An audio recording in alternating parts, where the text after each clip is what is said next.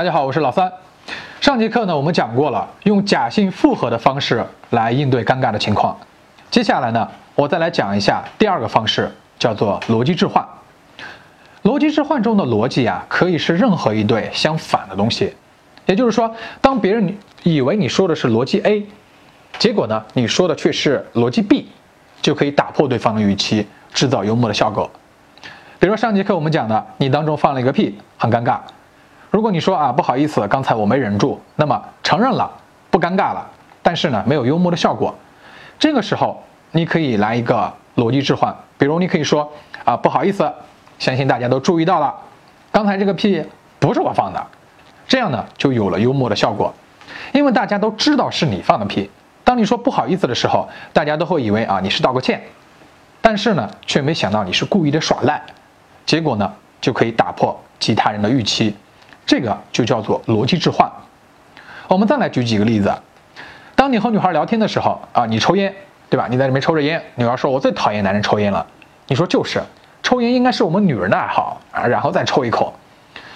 当女孩听到你说“就是”的时候，以为你是认同她的观点，但是却没想到呢，你做了一个性别上的逻辑置换，这样就打破了她的预期，幽默呢就产生了。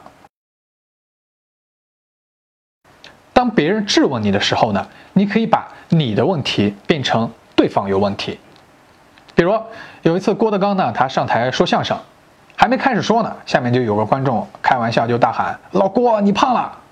哎，他就轻松的说：“你家电视该换了。”再比如有一次我让一个女孩呢陪我去买衣服，我呢试了一件上衣，结果镜子里的我呢太胖了，衣服呢就显得很紧，然后他就嘲笑我很肥。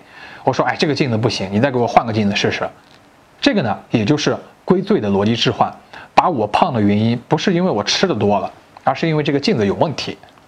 所以，当别人调侃你、刁难你、质问你、挑衅你的时候，如果你不想正面的回答，或者说你不想认真的回答，那么你就找一个借口，指出是对方的问题，或者说是其他问题。当你把这个假的问题抛给提问者、质问者或者环境的时候，就可以巧妙的化解尴尬。有一点要注意的，抛给对方的问题呢，它不需要是真的，而且是越是假的越好笑，越是荒谬的越好笑。其实你回想一下啊，在日常生活当中呢，我们也经常用这个归罪逻辑置换。比如说，你女朋友埋埋怨你，哎，你怎么只顾着工作啊，就不陪我？你要如果说，要不然我谁我怎么赚钱养你？那么责任呢是推卸掉了，但是没有幽默的效果。假如你回答说，要不然我哪有钱来养小三、小四、小五、小六？这样说的荒谬了，就会有幽默的效果。就是把通常出现在某种场景下的事物放在另外一个特殊的场景下，就可以让大脑产生意外。比如，我们来举个例子啊，哎，我现在呢身体不是很好，做十个俯卧撑我都觉得无法呼吸了。下次呢，我再也不在这个游泳池里做俯卧撑了。再比如说啊，书上说呢，裸睡有助于这个气血流通，能够提高男性的自信心，但我觉得都是胡扯的，因为我第一次裸睡我就被老师赶出了教室。这里呢，就是床和教室置换了，这就相当于在原来的逻辑之外呢，引入了第二种逻辑。原来的逻辑是，哎，裸睡有好处。第二个逻辑呢，是你裸睡不能在公共场合裸睡，对不对？这个技巧呢有两点要注意，首先一定要包含两组或者说两组以上的概念，比如说啊平地上或游泳池里，啊教室里和自己家里。其次呢找到两组不同的概念，把两者加以联系，哎再调换一下就可以了。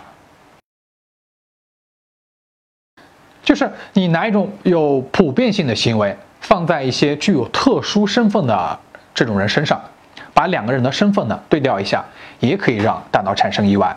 比如说我们刚才讲的那个性别置换，其实就是身份逻辑置换的一种。再比如说，我们举一个例子，呃，今天坐公交车，看见一个男孩呢和一个女孩坐一起，哎，女孩靠着窗户呢睡着了，男孩呢就看着女孩，轻轻的在女孩脸上亲了一口，女孩醒了，这是一个多么美好的画面呀！如果说他们两个认识的话，在这个段子里。你听前面的铺垫部分，你会以为他们俩是一对恋人，但其实呢，他们是一对陌生人。你把恋人和陌生人的身份置换了一下，就可以打破预期，制造了幽默的效果。再比如说这个段子，公交车上呢，哎，都有老人专座。有一次呢，我看见一个老人坐位置有些不安全，于是呢，我就把老人扶在了另外的座位上。结果呢，全车都异样的眼神看着我，啊，我就笑了笑，哎，大家不要惊讶，我是活雷锋。老人说：“干嘛呢，小伙子？我得去开车。”这里呢，就是把司机和乘客的身份置换了，也就打破了预期，制造了笑点。意义逻辑置换啊，主要就是指你曲解对方说话的意思，你把原来的逻辑阻断，提供一个新的逻辑。什么意思呢？我们还是来举一个例子。有一次，黄渤呢，在一个慈善夜现场呢，记者就采访黄渤，记者说。啊，黄晓明婚礼你会去吧？黄渤说啊，应该会去。记者又问你有没有准备什么新婚大礼啊？黄渤说，哎，这个不好说呀，对吧？人家什么都有了，我觉得送一句祝福暖心的话就可以了。记者说没有红包啊？黄渤说，呃，我也不知道他现场会不会发。记者提问的逻辑是黄晓明结婚，你打算送多少红包？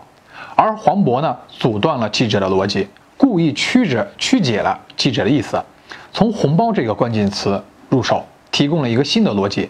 哎，不知道黄晓明他现场会不会给别人发红包？这个呢，就达到了幽默的效果。再比如，你女朋友和生气的时候啊，和你说：“哎呀，你怎么总是这样惹我生气？”那么你就可以说：“好吧，好吧，亲爱的，啊，对不起，我错了。那你以后想我怎么气你呀？”你女朋友的逻辑是：你总是气我，而这个回答呢，阻断了你女朋友的逻辑。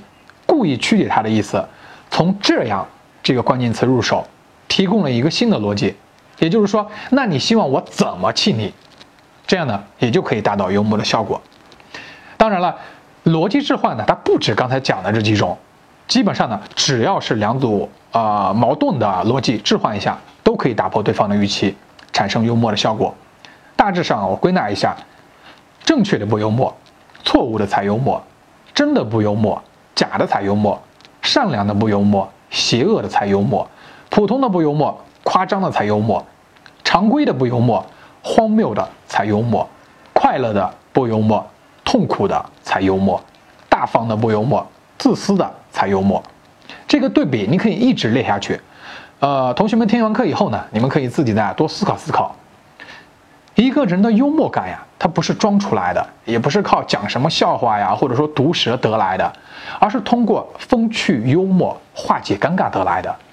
适当的幽默既化解了尴尬，哎，又能保持风度，还能顾全了别人和自己的面子，这就是情商高的幽默的人。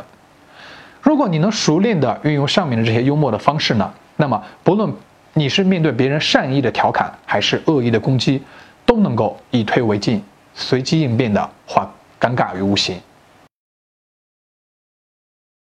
最后呢，我要特别强调一点：如果说你想在日常生活当中变得幽默一点，你想让别人觉得你是一个有趣的人，那么就不要轻易的让别人猜透你。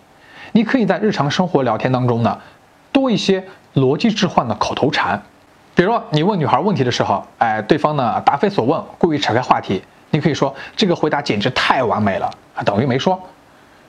比如说你觉得女孩撒谎的时候，你可以说好吧好吧，我看你这么真诚的份上，我假装相信你。再比如女孩向你提意见的时候，你可以说嗯没错，你说的太对了，啊但是我决定不听你的。